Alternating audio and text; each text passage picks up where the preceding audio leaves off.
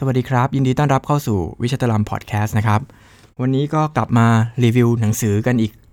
ต่อนะครับ จากคราวที่แล้วนะครับ เรื่อง The Power of Output นะครับ ศิลปะของการปล่อยของนะครับ โดยคุณชิออนคาบาสวะนะครับ เขียนแล้วก็คุณอากิรารัตนพิรัตแปลนะครับ ก็อย่างที่บอกนะครับเป็นหนังสือที่ผมค่อนข้างจะ ชอบทีเดียวนะครับ แล้วก็มีเนื้อหาสาระที่นำไปใช้ประโยชน์ในชีวิตประจำวันได้นะครับ แล้วก็เป็นหนังสือ how to ญี่ปุ่นนะครับแทบจะหนังสือ how to ของญี่ปุ่นเนี่ยเหมือนกับว่าเขาจะบอกวิธีบอกรายละเอียดค่อนข้างเยอะมากเลยนะครับ ก็เดี๋ยวเรามาต่อกันนะครับคราวที่แล้วเรารีวิวไป chapter ที่ 1 จบไปแล้วนะครับกฎพื้นฐานของ output นะครับ เราก็บอกว่าการที่เราเรียนรู้หรือพัฒนาด้วย output เนี่ยมันมีข้อดี ยังไงบ้างนะครับ มันจะสร้างความทรงจำเปลี่ยนแปลงพฤติกรรม แล้วก็ทำให้เกิดการพัฒนาตัวเองในหลาย ๆ ด้านนะครับสำหรับวันนี้ผมจะลุยให้จบ chapter ที่อยากจริง ๆ อยากลุยให้จบเล่ม แต่พอมาดูเนื้อหาแล้วเยอะนะครับ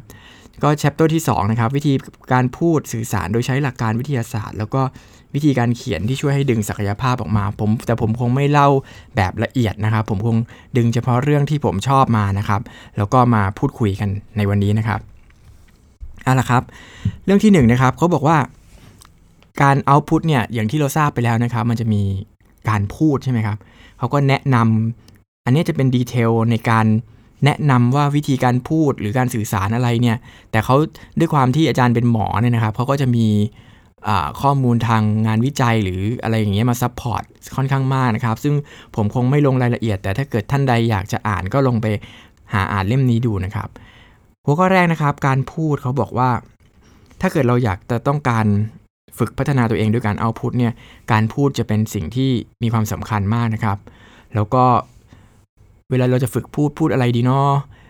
เขาก็บอกว่าแบบนี้นะครับ อันที่1นนะครับ พูดเรื่องราวที่เกิดขึ้นเมื่อวาน เราลองเล่าเหตุการณ์เมื่อวานนะครับ เหตุการณ์ที่เราไปประสบพบเจอมาเมื่อวานอะไรแบบนี้นะครับ ลองเล่าให้ เพื่อนฟัง เล่าให้ภรรยาฟัง เล่าให้ลูกฟังหรืออะไรอย่างนี้นะครับ ก็เป็นการฝึกเอาพุทได้แล้วนะครับ จริง ๆ ก็ไม่ค่อยแปลกเนาะเราก็น่าจะทำกันอยู่แล้วนะครับ อันที่2นะครับเล่าเรื่องที่เราอ่านมาหรือประสบการณ์ต่างๆนะครับ เช่นเราไปอ่านหนังสือเล่มนี้มาอย่างที่ผมทำอยู่เนี่ยนะครับ ไปอ่านหนังสือมาแล้วก็มาเล่ามาแชร์ประสบการณ์ต่างๆ หรือว่าเป็นการรีวิวหนังสือรีวิวหนัง ดูหนังมาแล้วมารีวิวใน Facebook โซเชียลมีเดียหรืออะไรแบบนี้ก็ได้นะครับ แล้วก็โดยที่เราใส่ความคิดเห็นส่วนตัวลงไปนะครับ หรือใส่สิ่งที่เราค้นพบเพิ่มเติมลงไปนะครับ ใส่ความเป็นตัวเราลงไปนะครับ เนี่ยผมก็จริง ๆ ผมก็ทำมาก่อนตั้งแต่ก่อนที่จะอ่านหนังสือเล่มนี้แล้วนะครับ ก็คือผมไปอ่านหนังสือมา ผมก็มีมาเล่าให้ฟังแล้วก็ใส่ความคิดเห็นหรือประสบการณ์ส่วนตัวลงไป เพื่อเพื่อให้มันมีความ หลากหลายแล้วก็ได้มุมมองมุมคิดนะครับ ก็สรุปเลยก็คือเวลาเราพูดเนี่ยมันจะเป็นข้อเท็จจริงที่เราไปเจอมานะครับ ใส่ความรู้สึกใส่ข้อคิดเห็นลงไปเนี่ยมันจะทำให้เอาพุทที่ออกมาเนี่ยเป็นเอาพุทที่มีพลังนะครับเขาว่าอย่างนั้นนะครับ ก็ลองไปทำดูกันนะครับข้อ2นะครับเวลาเราพูดเนี่ยเขาบอกให้ให้พูดในแง่บวกนะครับ ใส่คำพูดในแง่บวก ในแง่ที่ทำให้คนฟังมีความสุขอะไรแบบนี้ลงไปนะครับ เขาบอกว่างานวิจัยพบว่านะครับ ถ้าเกิดเราอยากจะชีวิตดีมีความสุขเนี่ย เราจะต้องพูดในแง่บวกเนี่ยมากกว่าแง่ลบอย่างน้อย 3 เท่าขึ้นไป ว้าว อันนี้ก็ลองไปฝึกกันดูก็ได้นะครับ พูดข้อดีให้มากกว่าข้อเสียหรือแง่ลบเนี่ยสเท่าขึ้นไปชีวิตจะมีความสุขมากขึ้นนะครับ ใครลองไปทำแล้วลองมาเล่าให้ผมฟังก็ได้นะครับข้อ 3 นะครับ เราจะไม่พูดว่าร้ายคนอื่น เอาพุทที่เราออกไปเนี่ยเราไม่ควรจะไปว่าร้ายหรือกล่าวร้ายคนอื่นนะครับ อันนี้ก็เป็นคำแนะนำของอาจารย์ในหนังสือนะครับ หัวข้อต่อมานะครับ นอกจากการพูดแล้วก็เขาก็พูดถึงการสื่อสารนะครับ การสื่อสารเนี่ยเขาอาจารย์บอกว่าคนเราเนี่ยเเวลาจะเชื่อหรือรับฟังใครเนี่ย จากงานวิจัยนะครับ เราจะเชื่อด้วยตาเนี่ยหรือสิ่งที่เราเห็นเนี่ย55%นะครับ ในที่นี้เหมือนรูปลักษณ์ภายนอกอการแต่งตัว หรือรูปภาพอะไรอย่างเงี้ยที่มันสื่อออกมาทางตา ให้เราเห็นทางตาเนี่ยนะมันจะทำให้ ให้การสื่อสารนั้นมีประสิทธิภาพมากกว่านะครับ สิ่งที่รองลงไป 38%คือเชื่อด้วยหู เชื่อในหูเชื่อด้วยหูเนี่ยไม่ใช่การฟังแบบ เนื้อหาสาระนะครับ แต่เชื่อด้วยน้ำเสียงของผู้พูด การใช้เสียงวิธีการพูด ความน่าเชื่อถือตรงนี้จะเป็น 38%นะครับ ส่วนผู้พูดจะจำผู้ฟังเนี่ยจะจำสิ่งที่ผู้พูดได้ประมาณแค่ 7%นะครับ เท่านั้นเองนะครับ เพราะฉะนั้น 55%ที่เชื่อด้วยตาเนี่ยจึงสำคัญมากนะครับ มีนิสิตบอกว่า เอ้ยทำไมเราต้องแต่งแต่งตัวดี ๆ ด้วย หรือว่าแต่งตัวให้ เรียบร้อยในเวลามาเรียนเนี่ยครับ อันนี้อาจจะเป็นเหตุผลอีกอย่างหนึ่งนะครับ ที่มันสร้างความน่าเชื่อถือ สร้างภาพลักษณ์ หรืออะไรก็แล้วแต่เนี่ย บางคนก็อาจจะว่าโอ้ยไม่เห็นแคร์สังคมเลย เราเป็นต้องดูกันที่ภายใน ไม่ใช่มาดูกันที่ภายนอกอะไรแบบนี้นะครับ แต่ข้อเท็จจริงอย่างหนึ่งจากงานวิจัยชิ้นนี้ก็บอกว่าเฮ้ยแต่ 55%นะคุณที่เขาตัดสินหรือเขาจะเชื่อเราเนี่ยจากรูปลักษณ์ภายนอกนะครับ ก็ลองเอาไปพิจารณาปรับใช้ดูกับกับชีวิตดูก็ได้นะครับว่าว่ามันจะเป็นยังไงนะครับ เพราะนั้นการสื่อสารในเรื่องนี้จึงเป็นสิ่งที่สำคัญนะครับ ที่ในหนังสือแนะนำเอาไว้นะครับ ข้อต่อมานะครับ การสื่อสารอันต่อมาคือการสายตาของเราเนี่ยนะครับ เราเขาก็แนะนำว่าถ้าเราจะสื่อสารหรือเราจะทำเอาพุตอะไรออกไปเนี่ย เราก็ควรจะต้องมองตาผู้ฟัง หรือคู่สนทนาของเราด้วยนะครับเอาพุทเราจะมีประสิทธิภาพมากขึ้นนะครับ แล้วก็อาจจะสบตาสักหนึ่งวินาทีตอนสำคัญสำคัญนะครับ หรือสื่อความรู้สึกผ่านสายตา อันนี้ก็สำคัญนะครับเอ่อด้วยความที่ผมเป็นเล่นดนตรีก็จริงนะครับ แต่ว่าอยู่ในวงขับร้องประสานเสียง หรือแสดงดนตรีบนเวทีเนี่ยค่อนข้างจะเยอะ และจริงๆก็เป็นคนขี้อายนะครับ แต่ว่าด้วยความที่เราถูกอยู่บนเวทีเนี่ย การสื่อสารด้วยสายตานี่สำคัญมากเลยนะครับ มันจะทำให้งานดนตรีหรือว่าพลังของบทเพลงที่เราปล่อยออกไป มันมีพลังมากขึ้นนะครับ มันโดยเฉพาะอย่างพวกละครเวทีอะไรอย่างเงี้ยนะครับ มันก็จะชัดเจนในส่วนนั้นนะครับ จริง ๆ ในใจลึกๆผมนะบางทียังอยากให้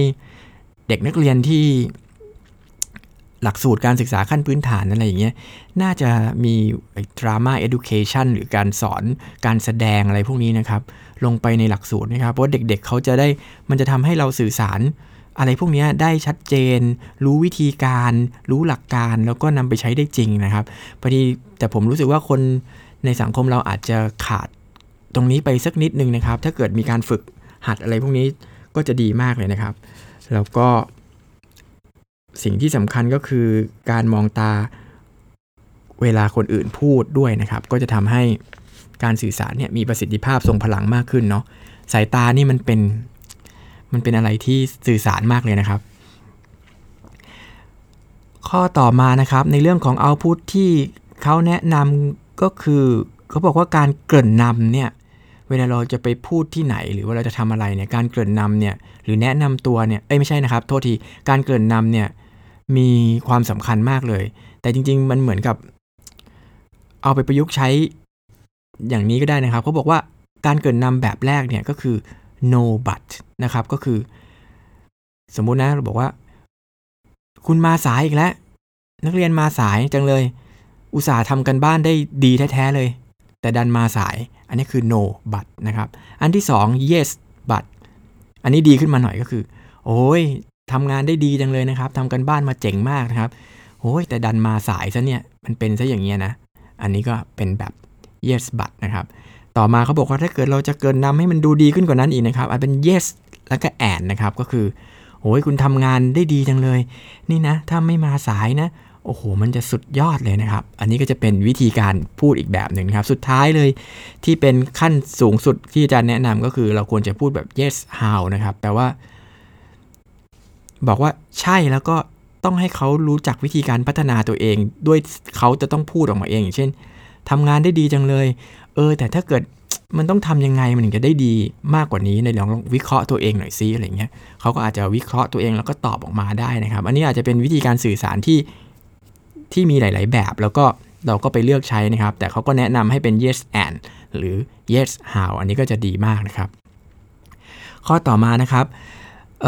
การทักทายผู้คนนะครับเอ่อเเขาบอกว่าเราไม่ได้ต้องเน้นการพูดมากเวลาไปคุยกับผู้คนนะแต่พูดให้บ่อย สมมุติเราเจอในเพื่อนร่วมงาน หรือเราไปสอนนักเรียนหรืออ่าอะไรก็แล้วแต่นะครับ เราอาจจะทักสวัสดีครับอะไรอย่างเงี้ยนะครับ แล้วก็ชวนคุยนิดหน่อยนะครับ ตอนเช้าตอนกลางวันก็กินข้าวหรือยังโอ้ยตอนบ่ายๆก็เป็นยังไงบ้างครับ อะไรเงี้ย ให้มีความบ่อยแต่ไม่ใช่พูดมาก พูดมากเนี่ยผู้ฟังเขาจะรำคาญนะครับ แต่ว่าถ้าเกิดพูดบ่อยๆเนี่ยมันจะเป็นการสร้างความสัมพันธ์ที่ดี อันนี้เป็นในเล่มก็จะมีงานวิจัยมารองรับนะครับ ก็ลองไปเปิดพลิกๆดูกันได้นะครับ แล้วก็ข้อต่อมานะครับ การเขาก็แนะนำว่าสิ่งที่เราจะทำให้เราเอาพุตหรือว่า พัฒนาตัวเองได้ดีอีกอย่างหนึ่งก็คือ การตั้งคำถามล่วงหน้ากับตัวเอง ก่อนที่เราจะทำอะไรสักอย่างหนึ่งอย่างเช่น ก่อนที่เราจะเรียนวิชานี้นะครับ เราต้องตั้งคำถามกับตัวเองก่อนว่า เอ้ยในคาบนี้เราอยากจะรู้เรื่องอะไร อยากจะเรียนเรื่องอะไรนะครับ หรือเราอ่านหนังสือเล่มนี้ เอ๊เรามีอะไรที่เราอยากรู้บ้างนะนะครับ พอทันทีที่เราตั้งคำถามล่วงหน้า แล้วเราค่อยพลิกอ่านหรือเข้าไปเรียนเนี่ยสมองของเราเนี่ยเขาจะมีสิ่งที่เรียกว่าสมาธิเลือกสรรนะครับคำถามของเราที่ตั้งไว้ก่อนเนี่ยเพราะมันไปเจออาจารย์ที่พูด หรือว่าไปเจอหนังข้อความในหนังสือที่มันเป็นเกี่ยวข้องกับที่เรารู้เนี่ยสมองเรามันจะเลือกจำได้ทันทีและเลือกจำได้อย่างดีนะครับ อย่างที่บอกนะครับอาจารย์เขาเป็นนักจิตวิทยาเป็นเป็นคุณหมอนะครับ เพราะฉะนั้นเขาก็จะมีเรื่องราวพวกนี้มาเล่าอยู่ในหนังสือ เพราะฉะนั้น การทำ pre-test แล้วก็ไปท่องหนังสือแล้วกลับมาทำข้อสอบ หรือมีประเด็นที่เราสงสัยก่อนนะครับ แล้วก็ไปทำท่องหนังสือหรือเรียนแล้วก็มาทำข้อสอบเนี่ยมีผลการวิจัยพบว่ามันทำให้การเรียนของเราเนี่ยหรือการอ่านหนังสือหรือการทำอะไรก็แล้วแต่เนี่ยมีประสิทธิภาพมากขึ้นเยอะเลยนะครับ ก็อันนี้ก็ลองไปทำดูอีกข้อหนึ่งนะครับ ข้อต่อมานะครับเขาบอกว่า การตั้งคำถามที่เหมาะสมนี่ก็เป็นทักษะอีกอันหนึ่งที่เขาแนะนำให้ทำนะครับ ปกติอย่างผมก็ไม่ค่อยเนาะเวลาไปประชุมอะไรอย่างเงี้ยหร่วมประชุม หรือไปเข้าชั้นเรียนผมเป็นตั้งแต่เด็กแล้วนะครับ เป็นคนไม่ถาม ไม่ชอบถาม ไม่ชอบเป็นให้สปอตไลท์มาลงที่เรานะครับ แต่เขาบอกว่ามันเป็นสิ่งสำคัญมากนะครับ ที่จะต้องพัฒนาตัวเองจากคำถาม ในที่ประชุมหรือว่าเราไปฟังอะไรมาเนี่ยแล้วก็ถามเนี่ยมันมีข้อดีอยู่หลาย ๆ อันนะครับ สิ่งที่เขาให้ฝึกก็คืออันที่1นนะครับเวลาเข้าไปเรียนหรือเข้าประชุมเนี่ยฟังตอนฟังเนี่ยเราต้องคิดไปด้วยนะครับ มีสมาธิแล้วก็คิดไปตามกับตามคิดตามผู้บรรยายไปนะครับ ข้อ2นะครับตั้งคำถามให้อีกฝ่ายหนึ่งดีใจแปลว่าอะไร ก็แปลว่าตั้งคำถามให้ผู้ ผู้ผู้บรรยายหรือผู้สอนเนี่ยเขาเวลาเราถามเนี่ยเขาจะเกิดความดีใจ มีคำถามไหมอะไรเงี้ยพอเราเป็นคนที่เป็นคนถามเนี่ยมันจะสร้างความประทับใจให้กับผู้ผู้พูดนะครับ แล้วก็อันต่อมานะครับ นอกจากจะทำให้ฝ่ายพูดดีใจแล้วเนี่ยตั้งคำถามเนี่ยมันยังทำให้ผู้เข้าร่วมในคลาสเรียนเนี่ย มีความสุขหรือดีใจไปด้วยนะครับ เพราะบางคนเนี่ยนั่งฟังอยู่ก็อยากจะรู้เรื่องแบบที่เราอยากจะรู้นี่แหละ แต่เขาไม่กล้าถามนะครับ เพราะฉะนั้นการที่เราถามเนี่ยมันก็จะเป็นการที่เอ้ยเอ้ย มีคนถามแล้วเออเรื่องนี้แหละเราอยากจะรู้นะครับ มันก็จะเป็นทำให้คนในห้องเนี่ยเกิดความดีใจขึ้นมาด้วยนะครับ อันนี้ในมุมของหนังสือเนาะแล้วก็ข้อสุดท้ายมันคือการถามในห้องเรียนหรือว่าในในห้องสัมมนาเนี่ยมันจะเป็นการทำให้ ปัญหานั้นมีความชัดเจนมากขึ้นนะครับ หรือว่ามีผู้ผู้บรรยายเขาก็จะตอบมาแล้วเราก็จะได้ความชัดเจน มันก็จะเป็นประโยชน์ต่อทั้งชุมชนการเรียนรู้ตรงนั้นนะครับ หรือบรรยากาศในการเรียนรู้เพราะฉะนั้น ถ้าเกิดเราอยากพัฒนาตัวเองเราต้องฝึก 3-4 อย่างประการนี้นะครับ ในการตั้งคำถามที่เหมาะสมนะครับข้อต่อมานะครับผมข้ามไปข้อนี้เลยนะครับ ผมชอบข้อนี้นะครับเขาบอกว่า เราจะทำเอาต์พุตหรือจะพัฒนาตัวเองอะไรก็แล้วแต่เนี่ยการปฏิเสธนะครับ การฝึกปฏิเสธเนี่ยเป็นสิ่งที่สำคัญมากเลยนะครับ เพราะว่าการปฏิเสธเนี่ยทำให้เราได้ทำสิ่งที่เราอยากจะทำจริง ๆ นะครับ ตอนนี้ผมค่อนข้างจะรู้ซึ้งนะจริง ๆ ผมเป็นมิสเตอร์เยสแมนนะครับให้ใครให้ทำอะไรก็ทำหมดนะครับ แต่ก่อน แล้วก็จนพออายุเยอะ ๆ แล้วทำงานเยอะ ๆ มากขึ้นเนี่ยมันไม่ไหวจริง ๆ นะครับ ไม่งั้นทุกคนก็จะ เอาทุกอย่างมาให้เราทำนะครับ เพราะฉะนั้นเราต้องมีทักษะการปฏิเสธนะครับ อันไหนที่เราเราก็จะเลือกทำในสิ่งที่เราอยากทำแล้วก็สิ่งสิ่งที่เราคิดว่าเราทำแล้วมันดีนะครับ เขาบอกว่าคนที่ปฏิเสธไม่เป็นเนี่ยก็จะไม่มีโอกาสได้ใช้เวลาหรือพลังไปกับสิ่งที่ตัวเองอยากทำจริง ๆ นะครับ อันนี้ก็เป็นข้อคิดที่ดีมากนะครับ แล้วก็คนที่ปฏิเสธไม่เป็นจะไม่มีความสุขนะครับ แล้วก็ไม่ต้องกลัวนะครับเขาบอกว่ายิ่งเราปฏิเสธมากเนี่ยงานจะยิ่งเพิ่มนะครับ อันแต่นี้คงไม่ใช่ปฏิเสธในลักษณะเกี่ยงงานนะครับ แต่ว่าเราปฏิเสธไปทำในสิ่งที่เราทำแล้วถนัดหรือว่าทำได้ดีนะครับ แล้วก็โดยที่เราเนี่ยการปฏิเสธเนี่ยมันจะทำให้เราได้ทำในสิ่งที่เราอยากทำนะครับ สิ่งที่สำคัญคือเราต้องกำหนดลำดับความสำคัญในชีวิตให้ได้นะครับ งานที่เข้ามาเนี่ยมันจะต้องสอดคล้องกับเป้าหมายของชีวิตเรานะครับ ถ้าเกิดใช่แล้วงานนี้มันทำให้เราชีวิตเราพัฒนาชีวิตเราก้าวหน้า เราก็จะรับงานนั้นนะครับ แล้วก็เขาก็แนะนำไว้ 3-4 ข้อนะครับ เช่น อันที่ 1 ก็ต้องกำหนดความสำคัญ อันที่ 2 ไม่ลังเลที่จะปฏิเสธ ถ้าเกิดมันไม่ใช่นะครับ เราต้องปฏิเสธเลยนะครับ อันที่ 3 อย่าตัดสินใจแบบเคส by เคสนะครับเขาจะมี เราก็ต้องตั้งว่าถ้าแบบนี้ไม่เอาแน่นอน ไม่ว่าจะมากี่เคสเราก็ไม่เอา มันจะช่วยทำให้ประหยัดพลังงานในการคิดของเรานะครับ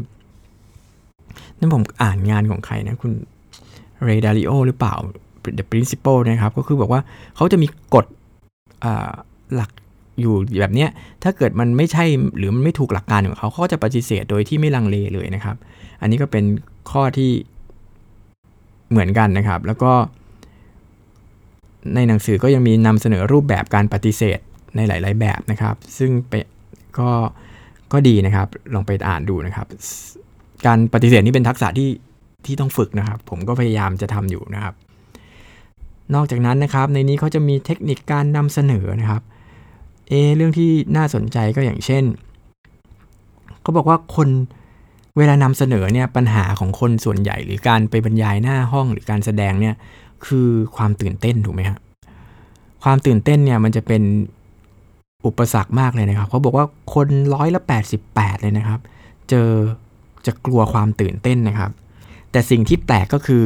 นักกีฬาเนี่ยจะชอบความตื่นเต้นนะครับ เพราะฉะนั้นอะไรที่มันทำให้เขาอยู่ในภาวะตื่นเต้นเนี่ยเขาจะเลือดสูบฉีดแล้วการทำงานหรือการทำงานด้าน ที่เขาไปแข่งอะไรอย่างเงี้ยนะครับ มันจะทำให้ได้ประสิทธิภาพดีนะครับ แต่ว่าอย่างไรก็ตามเนี่ยต้องมีระดับความตื่นเต้นที่พอเหมาะนะครับ เพราะว่าพอร่างกายเราเนี่ยมีระดับความตื่นเต้นที่พอเหมาะเนี่ย มันจะหลั่งสารเคมีบางอย่างออกมานะครับ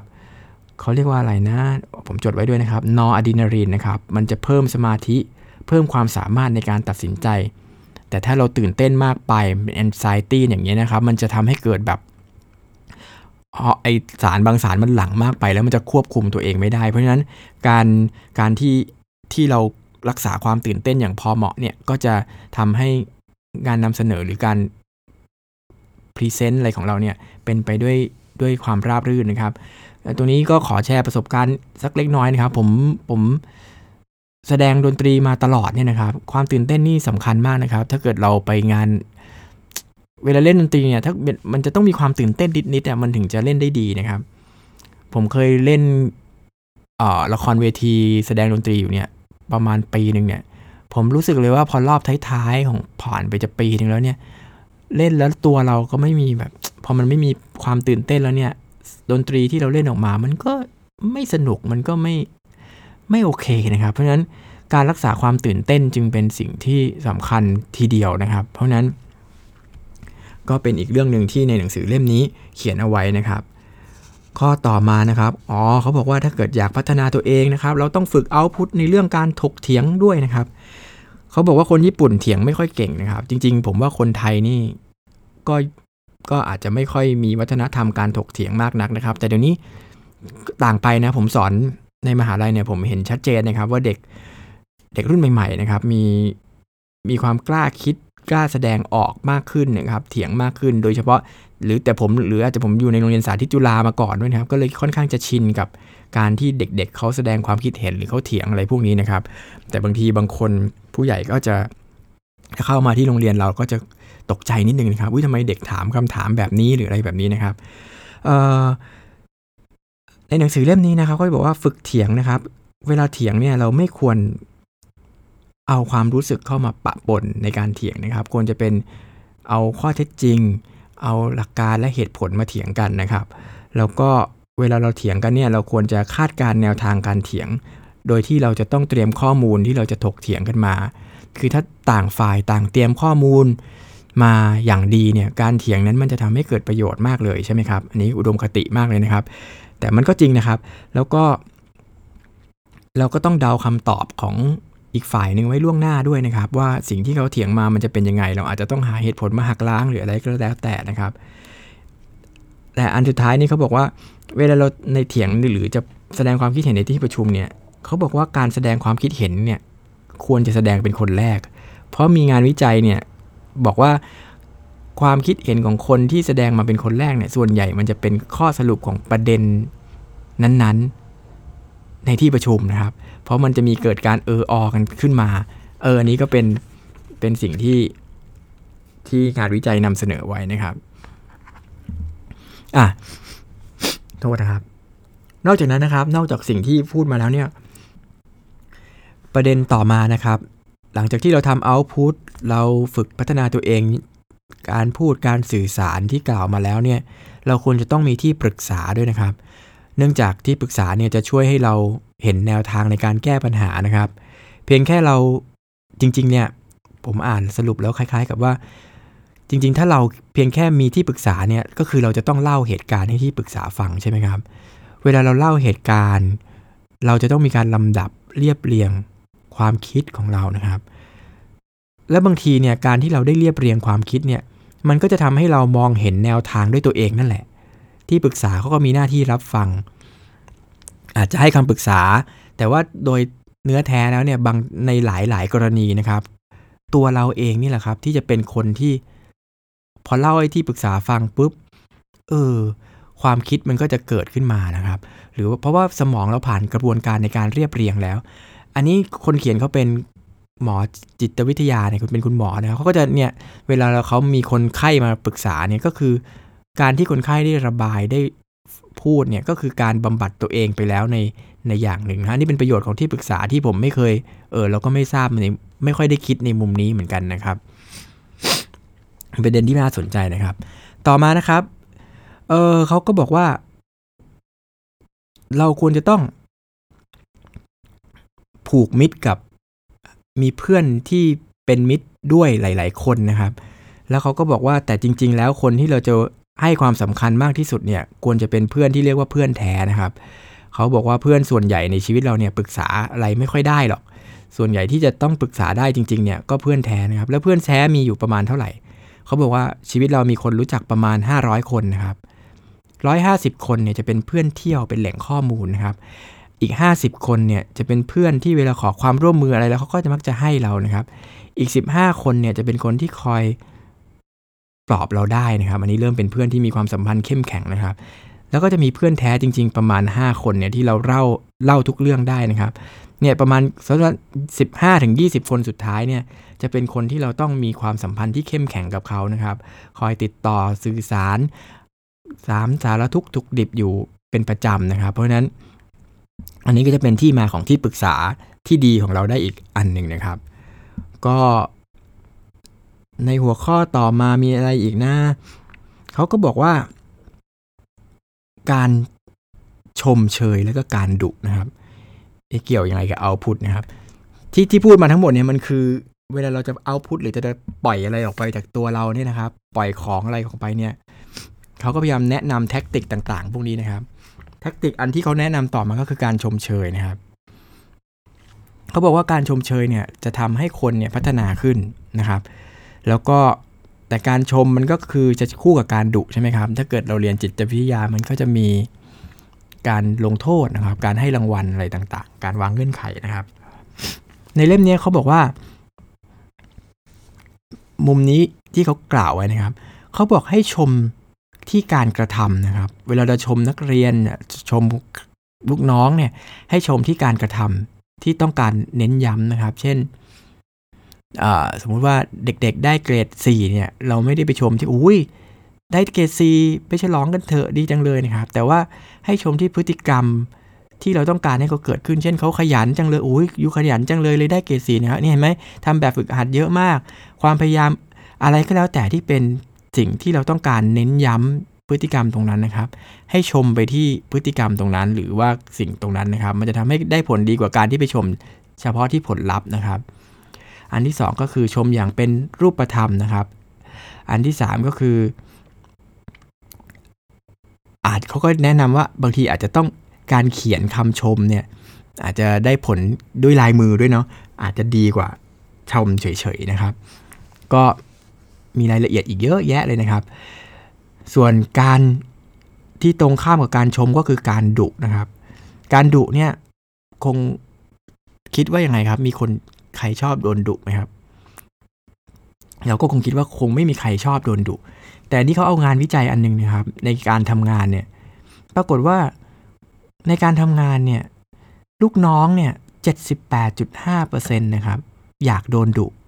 เอ๊ะ แล้วก็87.7เนี่ย พูดว่าการดุเนี่ยเป็นสิ่งที่จำเป็นนะครับ แสดงว่ามันสะท้อนให้เห็นว่าจริง ๆ แล้วการทำงานเนี่ย การดุในที่นี้คือเขาต้องการการแนะนำหรือการให้คำปรึกษาในลักษณะที่ไม่ใช่ชมอย่างเดียวนะครับ คนจำนวนมากเลยเนี่ยต้องการตรงนั้นนะครับ แต่ว่าสิ่งที่ในการดุเนี่ยต้องเป็นการดุแบบไม่ใช้อารมณ์นะครับ ที่เขาในงานวิจัยนี้นะครับ ต้องชี้ประเด็นให้ปรับปรุงให้เห็นอย่างชัดเจน เขาต้องปรับปรุงหรือพัฒนาตรงไหนนะครับ เขาต้องการ feedback ชัดเจนนะครับ แล้วก็ถ้าเกิดเราทำตรงนี้ได้เนี่ยให้ feedback ชัดเจน แล้วก็ชี้ประเด็นชัดเจนต่างๆ นานาเนี่ยมันจะสร้างความสัมพันธ์ในองค์กรหรือสร้างความสัมพันธ์ระหว่างในการทำงานได้ดีนะครับ ถ้าอย่างเงี้ยบอกว่าจะรับคุณจะรับผิดชอบยังไงในเรื่องนี้อันนี้ไม่ใช่นะครับ แต่ถ้าเกิดเฮ้ยเรามาทำแบบนี้กันดีกว่าไหมหรือเป็นคำแนะนำเป็น การดุก็ได้นะครับ แต่ต้องให้คำแนะนำด้วยเนี่ย มันจะทำให้ให้ผลงานเนี่ยออกมาดีนะครับ แล้วก็ แต่อย่างไรก็ตามนะการดุมันต้องมีความเชื่อใจซึ่งกันและกันนะครับ เพราะฉะนั้นไม่ใช่เดินมาดุเลยนะครับ มันต้องมีความสนิทสนมหรือต้องการอะไรกันมีความสัมพันธ์กันที่ดีระดับหนึ่งนะครับ แล้วก็จะทำให้เกิดการดุที่มีคุณภาพได้นะครับ ในเล่มนี้เขาว่าไปนะครับ และนอกนั้นก็จะมีเรื่องของการขอโทษ การอธิบายโหมีอีกเยอะเลยนะครับ เต็มไปหมดนะครับ ที่มีหน้าเรื่องนน่าสนใจนะครับอ๋ออีกเรื่องหนึ่งนะครับ ที่เขาแนะนำก็คืออย่างเช่นการเปิดเผยตัวตนของเราเนี่ยก็เป็นสิ่งที่จำเป็นนะครับ เวลาเราจะเอาพุทหรือจะแสดงอะไรออกไปเนี่ยการที่คนรู้จักเรา เราเปิดเผยข้อมูลของเราเนี่ยมันจะทำให้ อีกฝ่ายหนึ่งเนี่ยไว้เนื้อเชื่อใจ แล้วก็จะทำให้ได้เกิดผลดีมากกว่าที่เราไม่เล่าเรื่องส่วนตัวเลย หรือไม่รู้จักกันเลยนะครับ เพราะฉะนั้นมันจะเป็นการเพิ่มความสนิทสนม และหลังจากที่เราเปิดเผยเรื่องราวส่วนตัวบ้างแล้วเนี่ย อีกฝั่งนึงเขาก็จะเล่าเรื่องของเขาอะไรอย่างเงี้ยนะครับ ก็เป็นสิ่งที่เป็นมิตรภาพที่อาจจะเกิดขึ้นนะครับ อันนี้ก็เป็นข้อแนะนำในหนังสือเล่มนี้ นอกจากนั้นเขาก็พูดถึงวิธีการแนะนำตัว ว่าเราควรจะมีวิธีการ แนะนำตัวอย่างไรบ้างนะครับเเขาก็บอกมีแบบ 30 วินาทีกับ 60 วินาที เราควรจะต้องเตรียมตัวไว้เลยนะครับ เวลาเราไปขึ้นเวทีหรือจะไปพูดที่ไหนอะไรแบบนี้เราจะต้องมีคล้าย ๆ กับ pattern หรือสคริปต์ของเราไว้เลยนะครับ แบบพูดสั้นแบบพูดยาวนะครับเขาก็ให้ tactic ไว้ 3 4 อย่างนะครับ เช่น พูดให้ทุกคนเข้าใจ ไม่ใช้ศัพท์เฉพาะทาง ไม่ใช่ผมเป็นผมเป็นผู้เชี่ยวชาญทางด้าน a cappella อะไรอย่างนี้นะครับ คนอะไรครับ a cappella การร้องเพลงแบบ a cappella มันก็จะแบบไม่เข้าใจนะครับบอกว่าผมเป็นสมาชิกคณะนักร้องประสานเสียง อะไรแบบนี้ก็จะเข้าใจกว่านะครับ อันที่ 2 การพูดประเด็นที่ต่างจากคนอื่นเนี่ยจะทำให้เราคนฟังเนี่ยจดจำเราได้นะครับ เราก็ต้องคิดว่า เอ๊เรามีความโดดเด่นหรือแตกต่างจากคนอื่นทางไหนนะครับ อันที่3เขาบอกอาจจะพูดถึงตัวเลขหรือสถิติ เช่น ผมเป็นนักแต่งเพลงครับ มีผลงานออก อัลบั้มมาแล้ว หรือผลงานที่ประพันธ์เพลงมาแล้วมากกว่า 1 0,000 เพลงอะไรอย่างเงี้ยเป็นตัวเลขไปเลยนะครับอาจจะพูดถึงวิสัยทัศน์หรือจุดมุ่งหมายของเรานะครับ แล้วก็อีกอันนึงที่น่าน่าสนใจก็คืออย่างที่บอกไปแล้วนะครับเขาบอกเวลาแนะนำตัวเนี่ยเราควรจะต้องใส่ใจการสื่อสารที่ไม่ใช้คำพูด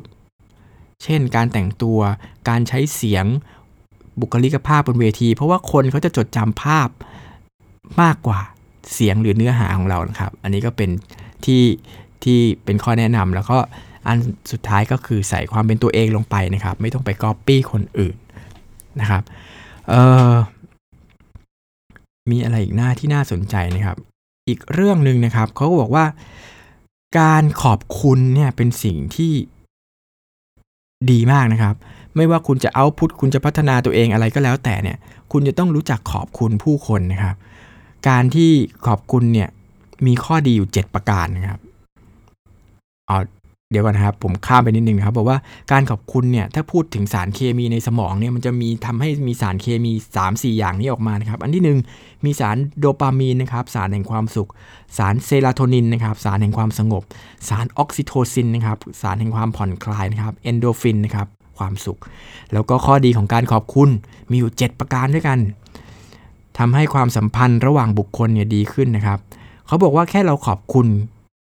เราก็จะมีความสุขแล้ว 25%จริงหรือเปล่าไม่รู้นะครับ แล้วก็คงจริงแหละนะครับอันนี้เขาเอามาจากผลการวิจัยนะครับ แล้วก็คนที่ขอบคุณเสมอจะอายุยืนกว่า คนที่ไม่ขอบคุณคนเนี่ย 9.4 ปีนะครับ คนที่ขอบคุณคุณคนเสมอจะไม่ค่อยป่วย มันจะเป็นการเพิ่มภูมิคุ้มกันนะครับ แล้วก็ความเจ็บป่วย ลดลง ลองฝึกขอบคุณดูนะครับ ส่วนผมนี่เป็นคนที่ขอบคุณคนเยอะอยู่แล้วนะครับ แล้วขอบคุณชีวิตขอบคุณตัวเองเออขอบคุณคนอื่น แล้วก็ต้องขอบคุณตัวเองด้วยนะครับอ่าอันนี้ในหนังสือไม่ได้ไม่ได้พูดไว้ผมพูดของผมเองนะครับ แต่การขอบคุณตัวเองผมว่าก็เป็นสิ่งที่สำคัญมากทีเดียวนะครับ ต่อมานะครับเขาก็พูดเรื่องเอาพุทหัวข้อต่อมาคือการเขียนนะครับ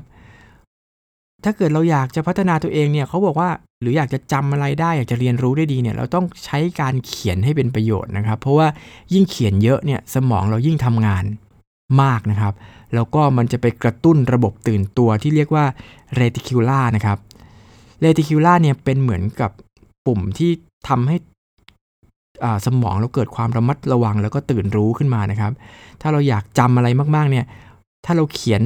ออกมาเนี่ย เหมือนกับสมองปุ่มนี้มันจะไปเปิดปุ๊บแล้วสมองก็จะจำได้ แล้วก็อย่างที่บอกนะครับร่างกายเคลื่อนไหวไปด้วยเนี่ยมันก็จะทำให้จำได้มากขึ้นนะครับ ซึ่งสมองบางส่วนเนี่ยมันจะทำงานเฉพาะเวลาเขียนเท่านั้นนะครับ เวลาพิมพ์นี่ไม่ทำงานนะครับ ถ้าเกิดคุณเขียนปุ๊บไอ้สวิตตัวนี้มันจะเปิดนะครับ ผมไม่ใช่หมอนะ ผมก็เลยไม่ได้เอาศัพท์เทคนิคมาพูดนะครับ แต่ว่าคนเขียนเป็นหมอเขาก็เลยบอกอย่างนั้นนะ เพราะฉะนั้นการเขียนจึงมีความสำคัญต่อการจำและการพัฒนาตัวเองมากนะครับ เอ่อก็เวลาอ่านหนังสือ เวลาทำอะไรก็แล้วแต่พยายามจดลงไปนะครับ มันจะทำให้หรือเขียนลงไปเนี่ยมันจะทำให้เกิดการพัฒนาได้มากนะครับ หรือเราอ่านหนังสือเราอาจจะจดแทรกลงไปในหนังสือเลยก็ได้นะครับ หรือเวลาดูหนังอ่านหนังสือจบเนี่ยเราออกมาแล้วเราก็จดบันทึกสิ่งที่เราได้เรียนรู้จาก หรือได้รับจากหนังตรงนั้นนะครับ แค่ทำแค่นี้เขาก็บอกแล้วว่าชีวิตคุณจะเปลี่ยนแล้วก็มีพัฒนาขึ้นมากนะครับ ลองดูนะครับ ผมก็จะไปลองดูเหมือนกันนะครับ แล้วก็นอกจากนั้นนะครับ เราการวาดรูประหว่างฟังเลคเชอร์หรือระหว่างอะไรฟังประชุมอะไรก็เป็นทำให้ความจำเราดีขึ้นนะครับ แต่ไม่ใช่วาดรูปเรื่อยเปื่อยนะครับวาดรูปอาจจะวาดรูปที่มันเกี่ยวข้องกับที่เราทำงานอยู่นั้นนะครับ เราจะทำให้การจำเนี่ยดีขึ้น 29%นะครับ แล้วก็เขาบอกว่าเวลามีหลาย ๆ อย่างอยู่ในสมองเนี่ยมันจะต้องระบายออกมาโอเคโอเคมันเป็นรูปบ้าง เป็นภาพเป็นกราฟเป็นอะไรแบบนี้นะครับ สมองมันจะเคลียร์แล้วมันก็จะโล่งขึ้นนะครับ แล้วก็ นอกจากนั้นเขาก็แนะนำวิธีการเขียนบทความ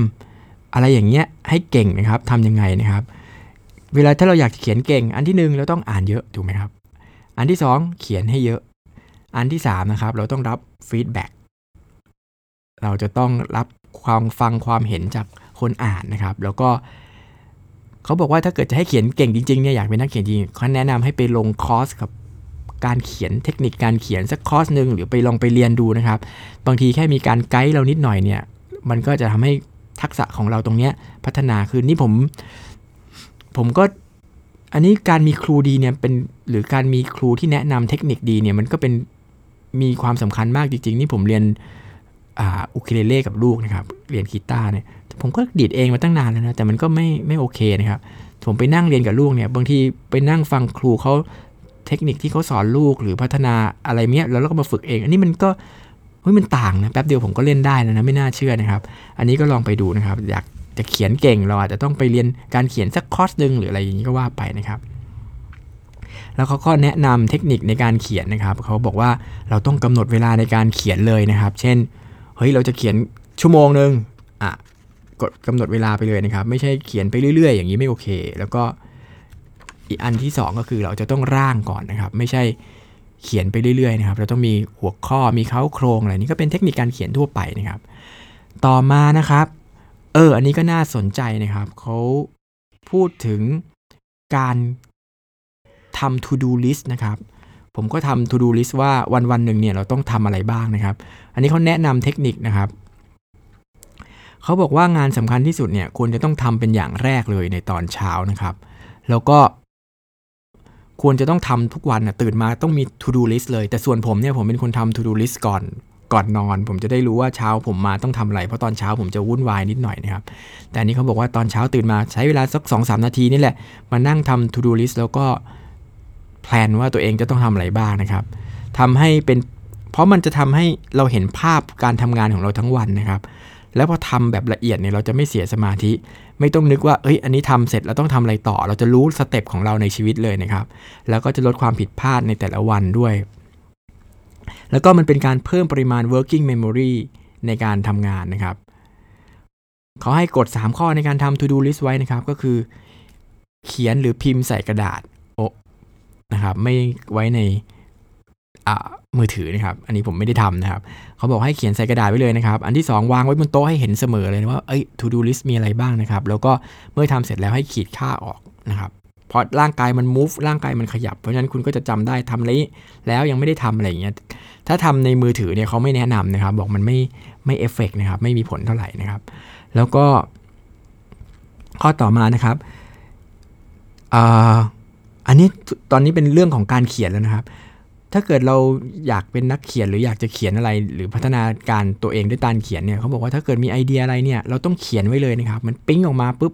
เราต้องมีปากกาสมุดอะไรจดไว้ หรือมือถือก็ได้ครับ จดไว้เนี่ยเพราะว่าไอเดียมันจะหายไปประมาณภายใน ถ้าเราไม่จดภายใน 30 วินาทีถึง 1 วินาทีเนี่ยไอเดียนั้นมันจะหายไปนะครับ โอ้อันนี้ก็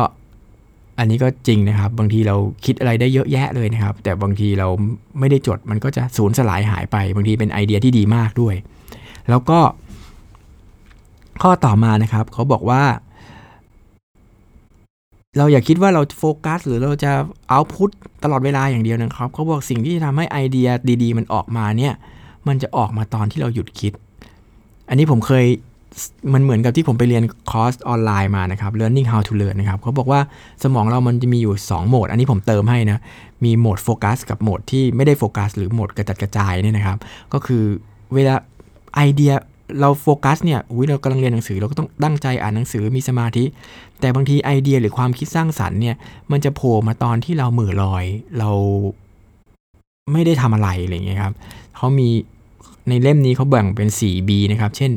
บาร์ลูมก็คืออาบน้ำอยู่เนาะอันที่2บัสนี่ก็คือการเดินทางเราเดินทางอยู่ เราก็ได้ไอเดียนะครับ อันที่ 3 อันที่ 3 ก็คือเบสกำลังจะเคลิ้มหลับอุ้ยมีไอเดียมานะครับ อันที่4บาร์ก็คือกำลังนั่งดื่มกับเพื่อนอยู่อะไรอย่างนี้ก็อาจจะมีไอเดียเจ๋งๆโผล่ขึ้นมาได้นะครับ แล้วเขาก็แนะนำให้เราเนี่ยวันหนึ่งเราควรจะมีเวลาเหม่อลอยบ้างนะครับ ไม่ใช่ทำงานอย่างเดียวนะครับเหม่อลอยเนี่ยไม่ใช่สมมติเราว่างปุ๊บเนี่ย ไม่ใช่เราเอามือถือขึ้นมาเขี่ยเล่น Facebook หรือเล่นโซเชียลมีเดียเหม่อลอยเนี่ยเหม่อลอยจริงๆอะนั่งมองนกมองต้นไม้หรือเมออะไร แล้วบางทีเนี่ยจังหวะนั้นอะมันจะจังหวะที่มีความคิดดีๆ เกิดขึ้นมานะครับนะครับ ลองไปฝึกเมื่อกันแล้วกันนะครับ แล้วก็นอกนั้นมีอะไรที่น่าสนใจอีกไหมนะครับเขาก็บอกว่าโอ้โหอันนี้เขา เวลาเขามีเขาจะเขียนหนังสือเนี่ยเขาก็เริ่มลงรายละเอียดนะครับเขาก็จะมีเขาก็จะมีโครงร่างเขาใช้การเขียนเขียนใส่การ์ดเป็นใบๆนะครับ ให้มีประเด็นมีหัวข้อต่างๆ แล้วเขาก็จะเอาการ์ดที่เขาเขียนเนี่ยมารวมกันมา organize แล้วจากนั้นก็เอาไปใส่ในคอมพิวเตอร์นะครับ อันนี้ก็เป็นเทคนิคส่วนตัวของเขานะครับ ลองไปอ่านกันดูก็ได้นะครับ อันที่น่าจะนำมาใช้ได้สำหรับ ผมแล้วกันนะครับ ก็คือเออเขาบอกว่าการจดโน้ตเนี่ยเวลาเราเจออะไรหรือการจดโน้ตเลคเชอร์อะไรพวกนี้นะครับเขาบอกเราควรจะรวมทุกอย่างไว้ในสมุดเล่มเดียวนะครับสมุดแบบเลือกสมุดแบบที่ตัวเองชอบนะครับ คือถ้ากระจัดกระจายหลายเล่มบางคนก็บอกว่าเรื่องเรียนไว้เล่มหนึ่งเรื่องส่วนตัวไว้เล่มหนึ่งเรื่องเขาไม่ไม่แนะนำวิธีนั้นนะครับ เขาบอกว่าทุกอย่างรวมไว้เล่มเดียวเลยนะครับ แล้วก็จดบันทึกลงใน ในเล่มนี้แหละ เราเจออะไรมาเราคล้ายๆ กับเป็นคัมภีร์ส่วนตัวถือไปไหนมาไหนเลยนะครับ แล้วก็ สมมุติเราเรียนหนังสือหรือเราไปเลคเชอร์เนี่ย เราไม่ไม่ควรจะจดลงไปในชีตของอาจารย์นะครับ เราควรจะจดใส่เล่มนี้แหละ สมมุติเราเรียนเรื่องหนึ่งเนี่ย เราอาจจะเขียนแค่ เราแล้วจากเลคเชอร์เนี่ยเราควรจะเขียน หลังจากเราเรียนเรื่องนี้แล้วเราอ่านหนังสือนะมีข้ออะไรที่เราค้นพบสักสามเรื่อง อาจารย์เขาเน้นเรื่องการค้นพบหรืออะไรสามข้อนี้มากเขาเชื่อว่าสมองเราเนี่ยทำงานได้โฟกัสได้ไม่เกิน 3 อย่างต่อครั้งนะครับ แล้วก็ ต่อมาแม้กระทั่งการทำ Presentation เนี่ยนะครับ ที่เขาเขาก็แนะนำไว้นะครับ เขาก็เน้นที่ไปการเขียนโครงร่างในกระดาษก่อน แล้วก็เขียนเอาไลน์ใน Microsoft Word อะไรก็แล้วแต่ แต่สุดท้ายเนี่ย มันจะต้องทำเป็นโครงร่างก่อน แล้วค่อยเอาไอเดียหรือการสิ่งที่มันเกิดจากการจดบันทึกแล้วเนี่ย เอามารวบรวมเป็นสไลด์นะครับ อันนี้ก็เป็นเทคนิคที่เขาใช้อยู่นะครับ แบบฝึกหัดอีกอันหนึ่งที่เราทำได้นะครับ ในการฝึกเขียนก็คือเราอาจจะต้องฝึกสรุปความนะครับ ให้มันเป็นประโยคสั้น ๆนะครับ แต่ก่อนผู้เขียนเขาก็ใช้ทวิสเตอร์ในการทวิสเตอร์ในการในการสรุปเพราะมันใช้ได้ไม่เกิน 140คำอะไรแบบนี้ใช่ไหมนะ เราได้ฟังดูหนังมาก็ลองมาสรุปใส่ทวิตเตอร์เป็นประโยคสั้นๆ 140คำอะไรอย่างเงี้ยลองดูนะครับ แล้วก็อาจจะนอกจากนั้นนะครับยังมีการใช้ การใช้แผนภาพหรือภาพวาดในหนังสือหรือสิ่งที่เราสรุปมาเนี่ยก็เป็นสิ่งที่สำคัญทีเดียวนะครับ เพราะว่าบางทีตัวอักษรหรือคำพูดเนี่ยมันไม่เอฟเฟกเท่ากับรูปภาพนะครับ ผมเห็นในหนังสือเล่มนี้นะครับที่ที่อาจารย์เขานำมาเนี่ย เขาจะเขียนบรรยายแล้วก็มีรูปภาพที่เข้าใจง่าย อยู่ควบคู่กันไปเสมอเลยผมรู้เลยว่าเขาเอาไอเดียมาจากตรงนี้นะครับ เพราะว่ามันจะเป็นสิ่งที่เชื่อมโยงและสร้างความเข้าใจได้ได้ดีนะครับ แล้วก็ข้อสุดท้ายสำหรับในวันนี้แล้วกันนะครับเขาบอกว่าสนุกกับการเขียนเนี่ยเราควรจะต้องมีใส่ใจกับอุปกรณ์ในการเขียนนะครับ เราจะต้องมีเขาปากกาที่ชอบของเราเนี่ย เราชอบปากกาแบบไหน ชอบสมุดแบบไหน อุปกรณ์คอมพิวเตอร์ในการพิมพ์ของเราเนี่ยชอบแบบไหน เลือกที่ชอบนะครับ แล้วเวลาทำงานเขียนหรือทำงานเอาพุตเนี่ยมันจะเป็นงานที่มีความสุขนะครับสำหรับวันนี้ผมเอาไว้แค่นี้ก่อนนะครับคราวหน้าน่าจะมาเป็นการสรุปซึ่งซึ่งน่าจะมีหัวข้อน่าสนใจอีกเยอะเลยนะครับ แต่ครั้งหน้าเนี่ยเป็นการสรุปแล้วแหละ ผมตั้งใจว่าจะทำสองครั้งจบนะครับ มันไม่จบนะครับ ซึ่งเพราะเนื้อหามันเยอะ คราวหน้าจบแน่นอนนะครับ แล้วเดี๋ยวเรามาพบกันใหม่คราวหน้านะครับ ขอบคุณที่ติดตามฟังวิชาตารามพอดแคสต์นะครับ สวัสดีครับ